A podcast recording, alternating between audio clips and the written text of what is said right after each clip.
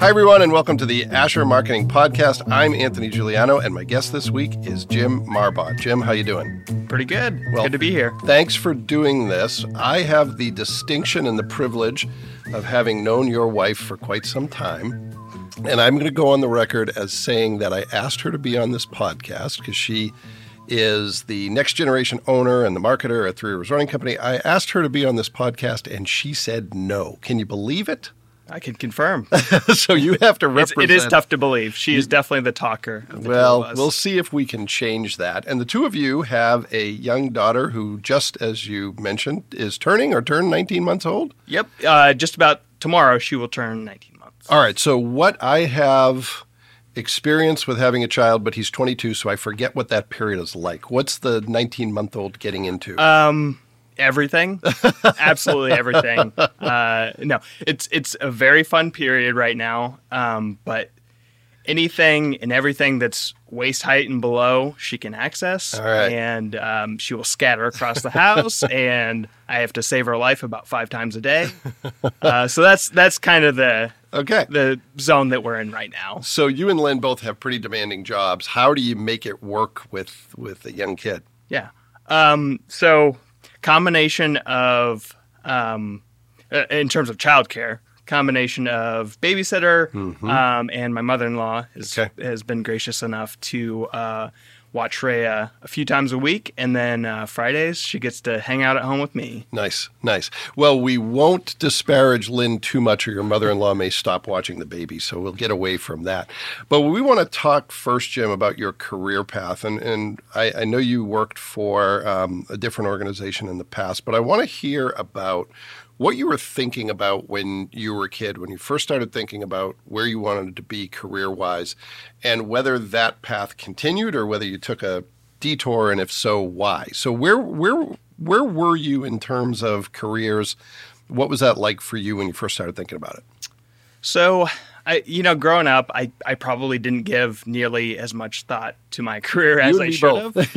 yeah. Um, yeah. But, I, you know, one thing that um, that always stuck with me is I, I really like to create things. Mm-hmm. Um, so, you know, when I was a little kid, I like to create um, little mini movies or videos oh, okay. uh, using my my parents' um, camcorder. Mm-hmm. You know, and I would you know, no editing software or anything like that. Just yeah. doing you know straight up shooting shot pause shot pause. Yeah.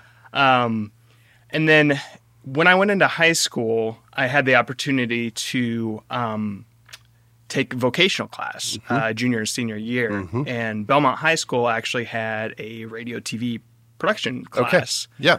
Um, so it just sounded like fun. Yeah. So sure. you know, not a whole lot of intent behind it. Yeah. Um, but my junior year, I took that class uh, with a teacher named Tom Rentschler. I really liked it. Uh, got kind of a well-rounded experience mm-hmm. of broadcast. They did, uh, I think it was a weekly show. Okay and um, you know we got we got these assignments that would just be like create a documentary, uh, mm-hmm. uh, that you know that kind of thing. Yep. Really simple, but um, sure. you know just getting my feet wet in shooting, editing, um, all that kind of stuff. And then I liked it so much that I actually took I took it a second year. Okay. Uh, my senior year. So then you know when it comes time to uh, graduate yep. and go off to college, I was kind of looking at some different schools. Um, and Ball State and Huntington, they both had mm-hmm. um, digital media arts programs, I think is what they called them at the time. Sure. Um, and I had a couple friends going to Huntington. Huntington offered me a little more financial yep. aid, and so sure. I was like, "Hey, let's let's let's go to Huntington." Yeah, well, and I'm biased because they're an Asher client, but they have a great program in yeah. in that area. So I would imagine it wasn't all that long ago, but the equipment was very different than yep, what you're working absolutely. on today. Yeah, yeah. yeah. So um, that was that a, an interest in the journalism side initially. I know you said it really wasn't a well-rounded, or you didn't have a specific idea, mm-hmm. but were you leaning towards journalism? Not really. Yeah. Um, you know, I was I was more interested in film. Okay. Like straight up film. Okay. I didn't didn't have a ton of direction. Yeah. Uh, or yeah, I, I didn't have a goal. Yeah, I would say, um, but I think as I got into the program, I, I started to um, I started to find my interest. I, I really liked some of the documentary work I was doing. Yeah. Um, you know, I really had a knack for cinematography, and that's I sort of gravitated towards that. Um, so it's it's one of those things. It's just I, I kind of had to do it trial and error style Sure. to figure out exactly what I wanted. Yeah. So you you go from Huntington. Do you go right into the job with DeBrand? Pretty much. Okay. Yeah, yeah. And how do you how do you get there? How do you get from Huntington to working for a well-known Fort Wayne company? Yeah. So uh, one of my good friends, Josh Wickersham, former guest of the pod, That's correct. Yes. um, he actually he he got a position. He graduated, got a position at DeBrand Okay. the year before I did. Um, so that was my connection Yep. to DeBrand. Um, so the year I graduated, um, yeah, I, st- I started working there pretty much just a few months a- after the summer ended. Sure, You know? sure. So how long are you at DeBrand and, and how do you find your way to the next the next job? Yeah, so I was at DeBrand for uh, four years and um, kind of doing a, a hybrid model job where half the time I was I was in the office Yep. working. I was doing video, photo, social media, just kind of jack of all trades. I got to go to trade shows, which was a really cool experience. Yeah.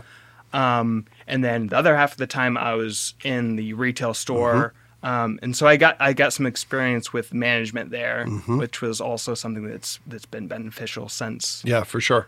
Um, and then my manager at Brand, she actually uh, left to get a job at her hometown uh, in Syracuse Aha.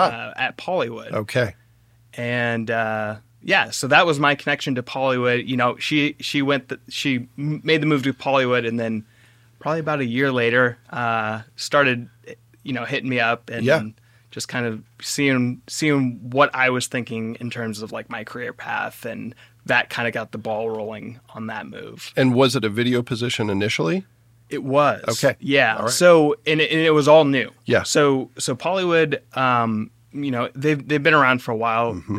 Founded in 1990, um, but up to that point, they were doing primarily, um, you know, selling to the brick and mortar stores. Mm-hmm. And national accounts. Uh, there was no there was no e-commerce website, and not really much of a brand to speak of Mm-hmm. Sure. Um, aside from just hey these are the selling points Yeah. of the furniture itself Yeah. and then dealers and national accounts you figure out how to market it Yeah.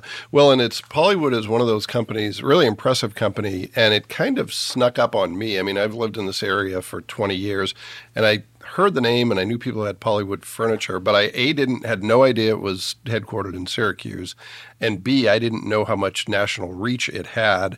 As a matter of fact, in prepping for this conversation, which listeners was supposed to happen weeks ago, but Jim and I got our lines crossed. and I made him make an unnecessary trip to Asher, so thanks for coming back.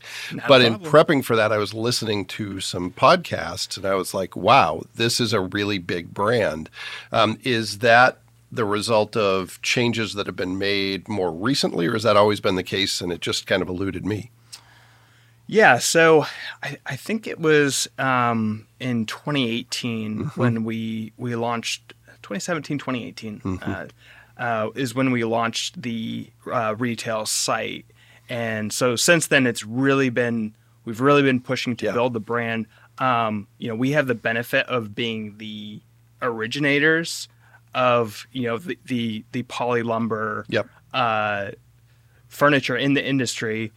Um, and it, it, it's kind of like the Kleenex thing where people just associate Uh. Polywood Mm-hmm. with, you know, any poly lumber. Yeah. Um, so, you know, there's pros and cons to that. But Yeah. in terms of like, you know, reach, in- in terms of like SEO Mm-hmm. and, and those types of things, like we had that, that element locked down pretty well uh, before the brand was ever even really launched Okay. from an e- e-commerce standpoint. All right. So so it's always been a successful company, but accelerated its growth in the past few years. So to take a step backwards for people who, the few people who may not be familiar with the name of the name of the company, tell us how you describe Polywood when someone asks you where do you work.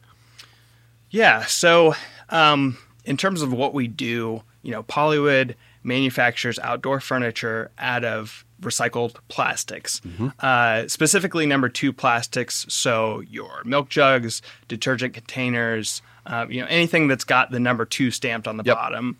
Um, that's the type of plastics that we use, uh, and we we manufacture uh, everything from your Adirondack chairs uh, that you see out on piers and on people's back porches and things like that, to rocking chairs. We do deep seating, uh, you know, and we're ever expanding into different Sure. types of furniture. Sure.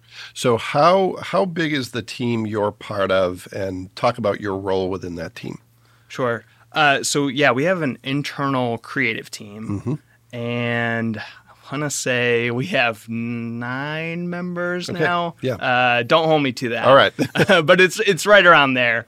Um, so I'm sorry. What was the rest of the question? And what's your role on the team? So uh, it, it sounds like, um, from from what I understand, you're focused on the video side. Correct. Um, and how many other folks are doing just that, or do you wear multiple hats? How does all that work? Yeah, so the creative team is broken into um, we have an imagery team, we have design, and then there's video. So imagery, Yep. you know, they're doing the still photography. Uh, we do we we do in-house rendering Yeah.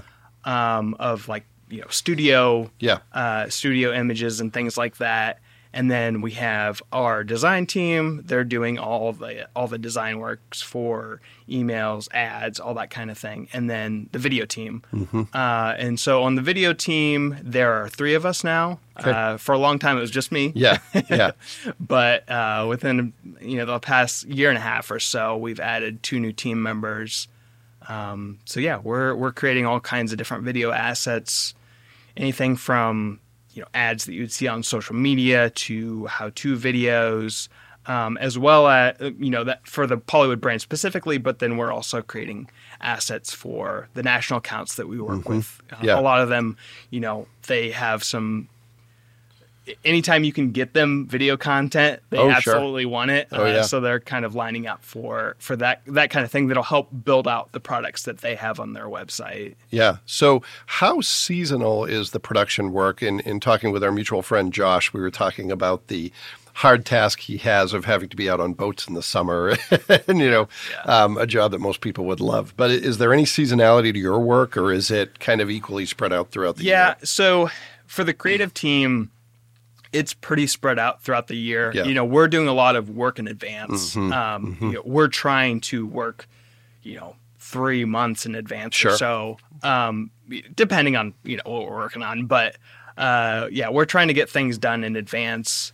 Um, in terms of the the actual physical production of the furniture, you know, we're we're talking springtime is springtime through early summer is really uh, their busy season, and then Yeah. you know it, it tapers off through the fall, and Sure. then I guess you would say winter is like down season, but there's really no down season Yeah. anymore. Yeah. Um, you know, with with a lot of the push pushes that we're doing. Sure. Um, Sure.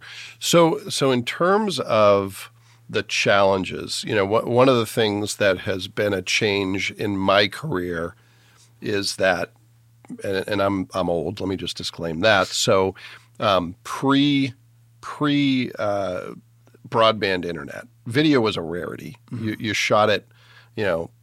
You know, maybe for a client once or twice a year max. It was big production um, and it was it was infrequent and it was somewhat expensive. And fast forward to 2022, when video is now frequent and varying degrees of cost depending on the the application. How do you keep that beast fed, and what are some of the challenges you face in doing that? Yeah. Um, you know, eh, as you have you as you've stated, it's definitely a lot cheaper than it used to Yeah. be. Um, you know, a lot of what we do takes a lot of time, Mhm. uh, for sure, and there de- there's definitely high demand.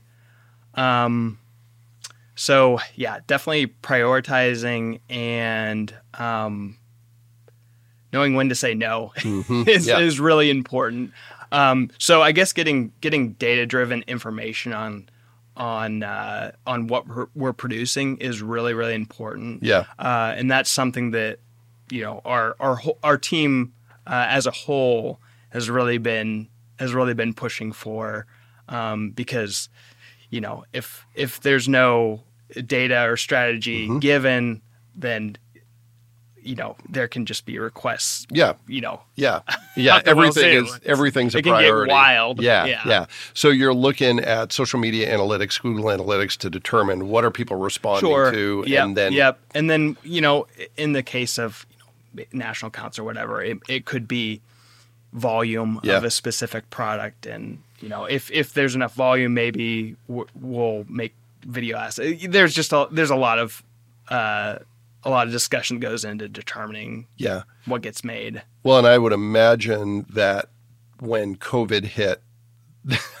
all the logic went out the window because I would imagine huge demand and then challenges with supply chain, and you just have to do the best to keep up that you can. Yeah. So we were actually really fortunate um, that Polywood is pretty vertically vertically integrated. So Mm-hmm. we're not really reliant on, um, you know, importing Yeah. things for uh, in terms of like materials and Yeah. things like that. Um, you know, we make our- we make our own lumber. The plastic that we're sourcing is semi local. You Mm-hmm. know, from Indiana and the surrounding states. yeah. Um, and so yeah, we were able to keep chugging along. Well, that's great. That's a huge advantage, especially now. Yeah, yeah. when when sure. some of our competitors, you know, they just weren't because they were outsourcing yeah, uh, that stuff from other places. wow, yeah, So um, yeah, there was no slowing down during the pandemic. And in terms of like what our team was doing, we just kind of did what we could. Mm-hmm. Um, you know, we do a decent amount of traveling um, to to do photo shoots Yep. and video shoots. Um, so we're we're kind of limited uh, during that time. Uh, so yeah, we've been making up some ground recently. yeah. So, what are some of the things, and, and obviously only share what you're comfortable sharing, but some of the things you're working on now? Are you working on holiday stuff that'll appear around the end of the year? Or are you further out than that? And, and what are some of the big projects that are on your plate right now? Yeah. Um, so one one really cool thing um, that uh, that I've gotten to work on this year is the the video assets that are related to our new designer series. Um, so in the past, uh, or, or our general Polywood brand, it's it's people would refer to it as like cottage furniture. Um, kind of really classic designs and Yep. things like that, and some stuff that gets into the modern, uh, more modern aesthetic. Um, but we've launched a new, we're calling it the Polywood Designer Series, and it's more high design stuff. Okay. Um, a lot more modern, and um, there's just a lot more uh, design work that goes into it. There's you know a lot more like handcrafted um, elements to it, and so we've partnered with um, uh, design ambassadors for for the new lines that we're putting Yeah. out, and so we're doing we're, we're doing an initial launch with three different collections, and so we partnered with a, a different ambassador for each collection Yeah.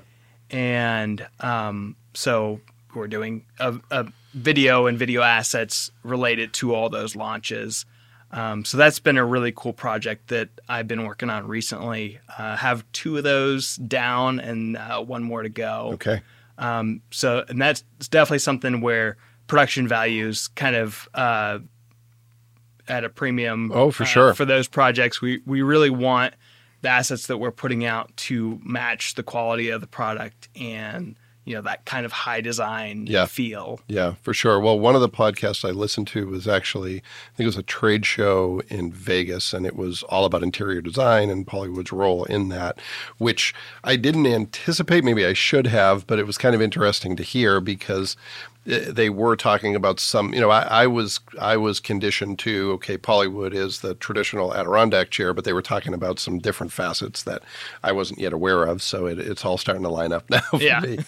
So um, yeah, and that's a big part of it is like is is um, you know taking something that looks like it would be designed for interior use Yeah. and bringing that outside and and you know helping people make their exterior um, living areas kind of an extension of Yeah. their interiors. That's that's you know kind of a, a big mantra for us in general. Yeah. Uh, um, something that we're we're striving to do as a brand, um, but specifically with the designer series and and some of those uh, design elements, you're you're seeing a lot more of that. Yeah. So in terms of uh, how much you can predict, you know, what's going to happen a few months down the line, um, there's so many variables that go into video. You have to, sometimes the weather's got to be right. There's you know talent considerations. Mm-hmm. There's you know the the attention spans of the audience.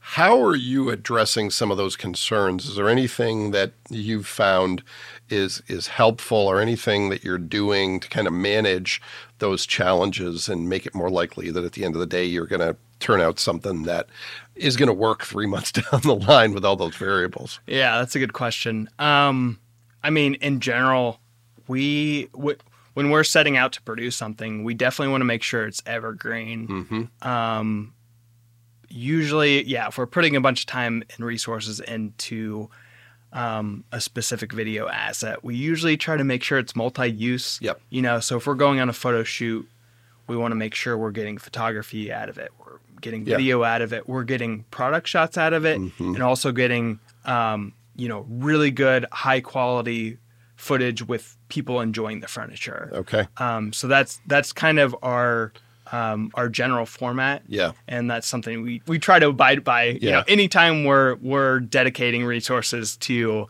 uh, content generation, we want to make sure we're we're getting all those elements and then plus, you know, social, yeah. blog. We're kind of tie, tying everything together. And, you know, that kind of makes for a nice cohesive um, you know, all around brand content push. Yeah. Because just everything works together. So a related question, and, and if, if this question makes it sound like I know what I'm talking about when it comes to video, I absolutely don't. So it may be a bad question. but, you know, with social media being where it is today, are you having to account for this may be vertical, this may be horizontal? And and when the product is kind of the hero, what challenges does that bring in that you're dealing with from sort of a direction standpoint? Yeah. Yeah. So, you know, uh, being being more like a of a cinematographer mind, yeah. I obviously am drawn towards the, your standard horizontal yeah. Yeah. vertical video. um, so yeah, vertical video sometimes makes me cringe a little bit, but it's definitely something that we need to plan for. Sure.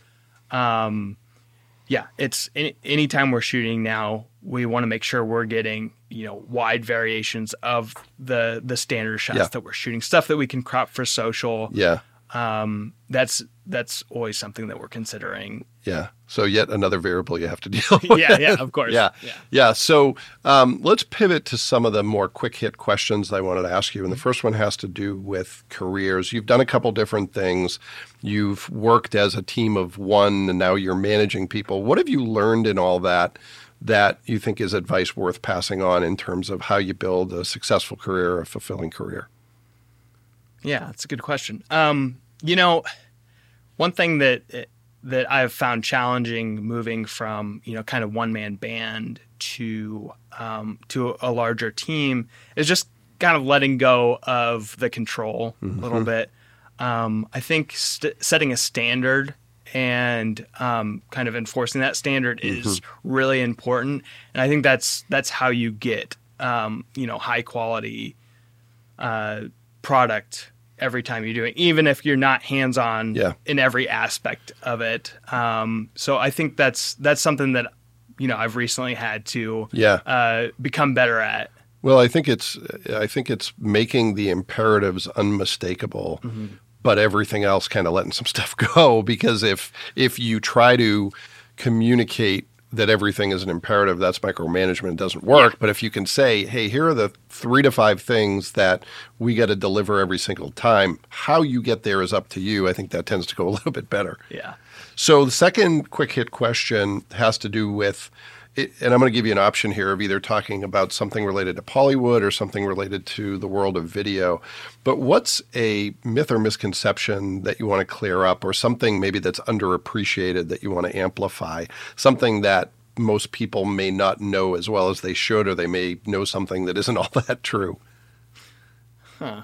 and we can come back to that one if you want. Might stump me with that one. um, I mean, I think I think the biggest thing that's misunderstood probably is just the amount of time and resources that that go into this type of content creation. Mm-hmm. You know, even even the stuff you're seeing nowadays on like YouTube content creators like you know there's there's differences in, in quality and things like that but still the the the amount of like time and planning that that go into making a good product um it's it's hard to like overstate that um Well, and you can see when it's not done well, but sometimes it's hard to understand everything that goes into avoiding that and making it look good. yeah. Yeah. and sometimes when you um you know when you open up the curtain and kind of reveal to some people how the sausage is made it's like oh Yeah. and now i see why this takes so long Yeah. um and so I- i think it helps to be like it helps to be patient and Mm-hmm. in those situations and um yeah communi- communicate with uh, the people you're working with So, you know, not everyone is going to have your eye, your background, your training, but there's a lot of, for want of a better term, and I would include myself in this very much, a lot of amateurs who are shooting video out of necessity. What's a what's a tip? You don't have to give away all your trade secrets, but for the average person, let's say the average marketer who's trying to shoot video, maybe they're a team, fully a team of one, where they're developing social media content and posting it and responding to comments and writing news releases what do you think people should really focus on if they want to do it well and they don't have the training or background that someone like you has? Yeah, I mean, I think practice makes perfect. Like, Mm-hmm. you just you just need to get the reps in. Um, Yeah. I you know it's it's not live. Yeah. you you have as many takes as. Yeah. I mean, obviously sometimes there's time constraints, but um, I think even if even if you're not like super skilled or or you don't necessarily have like the background, I think just familiarizing yourself with the techniques and just getting the reps in is uh, that's a formula for you know making something that's worth watching. Yeah, and you don't have to share everything publicly that is an experiment, Yeah. right? There's Yeah. plenty of opportunity to shoot stuff and edit it and take a second look at it without it ever seeing the light of day.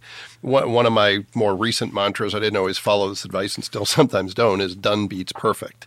You know, right now, with as much content as there is out there, if you wait until you've perfected it, there's six competitors who are getting content that's good enough Sure. out the door. Um, all right, last question, and it's related, but you can take it in a different direction if you want. What's one thing you use in your work? And it could be related to video or it could be entirely different. It could be a tip, a trick, a tool, a hack, whatever you want to call it. Something you use that you rely on that that deserves a little bit of promotion of itself, something that is maybe underappreciated. We've had people say Google, we've had people say pen and paper, so it can be just about anything. Yeah. Uh, I mean, I do like the Google Suite. it's it's very very handy. Um, I, I think I'll take the tip route. Um, One thing that I've that I that I get questions about a lot from you know people that don't necessarily have a background um, in video is just like just like how do I edit? How do I how do I get started with editing? And there's a lot of tools out there. There's a lot of free tools. Um, one that I really like is DaVinci Resolve. Um, it's it's made by a company called Blackmagic, and they have a free version, and it's professional grade editing software. Okay. and you know it, it can import pretty much any footage you like. Um, Is it, It- Mac only, Mac and PC I- platform? I believe it's Mac. And, I, I use Yeah. Mac, but Sure. I believe it's Mac and PC. Okay. Um, and so I think that's a really great tool if if people are just getting started, they don't want to like sink, you know, money into getting the Adobe suite. Um, I think that's that's a good tool for a bit of a learning curve. Yeah. Um, but the other thing is, you know, you can learn technique wise, you can learn pretty much anything you need to know on YouTube. Yeah, for sure. Uh, I've learned so much on YouTube Mm-hmm. uh, in terms of you know techniques for uh, Adobe Premiere and After Effects and things like that. Um, so if you de- dedicate the time to learning those programs, um, you can really you, you don't need to Yeah. you don't need to take a class necessarily. Well, and it's I'm glad you brought that up because it's a huge advantage today that honestly is fairly new. Uh, this is going to this is going to date me, and I don't even need any help doing that. But when I started my career, you know, some of the prerequisites, I, I was an English major. I had no real skills. And jobs were asking for things like you need to know Lotus 123, precursor to Microsoft Excel, those of you who have no idea what I'm talking about. And I literally would watch VHS videos, right? But it was hard to access that. Whereas today, the, the barrier is time. It's all out there. Anything you want to learn is out there it's just a matter of making a priority and going through, as you say, the reps of, okay, I'm going to learn from someone else. Then I'm going to apply it immediately. Because if I don't, I probably didn't learn much and going to need to do it again. So I really like that advice. Um, in, in terms of some of the stuff you find, even as someone who's now seasoned and who was given a formal education, what are some of the things you're having to spend time learning or relearning? Is it just changes in technology, or, or is it tactics for videographers? What what are you having to pick up on these days? Yeah, so you know, one thing I really just love to geek out about is just new equipment. Mm-hmm. Like mm-hmm. I I'm always researching and and trying to figure out like what the new equipment is, how it's being used. Um, so I think that's one thing I, I really like to keep track of. Um, in terms of like learning techniques, there's always stuff that pops up. Sure. You, you can always learn more. Sure. Um, so I can't think of any like specific examples, yeah. but um, you know, After Effects is one thing that I, I really like to dive in. Sure. Uh, and just uh, learn new because you know you can do so many things with that tool. Yeah. Um, it's it's very yeah. There there's not a whole lot of limits to what you can do with it. So um, that's something that I, I, I believe can really, really boost uh, the production value of what you're doing.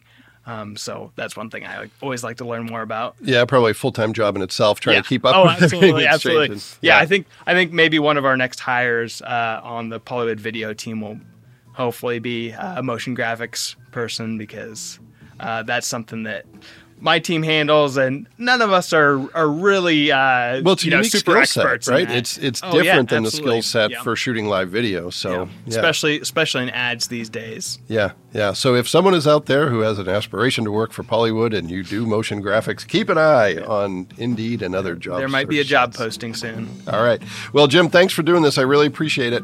Um, really appreciate your time and hearing more about the work you're doing in Polywood and all those good things. Absolutely. Thanks for having me. Uh, well, and thanks to everyone who took the opportunity to listen to this week's episode of the Asher Marketing Podcast. We'll be back next week with another great guest, and we hope you'll join us then.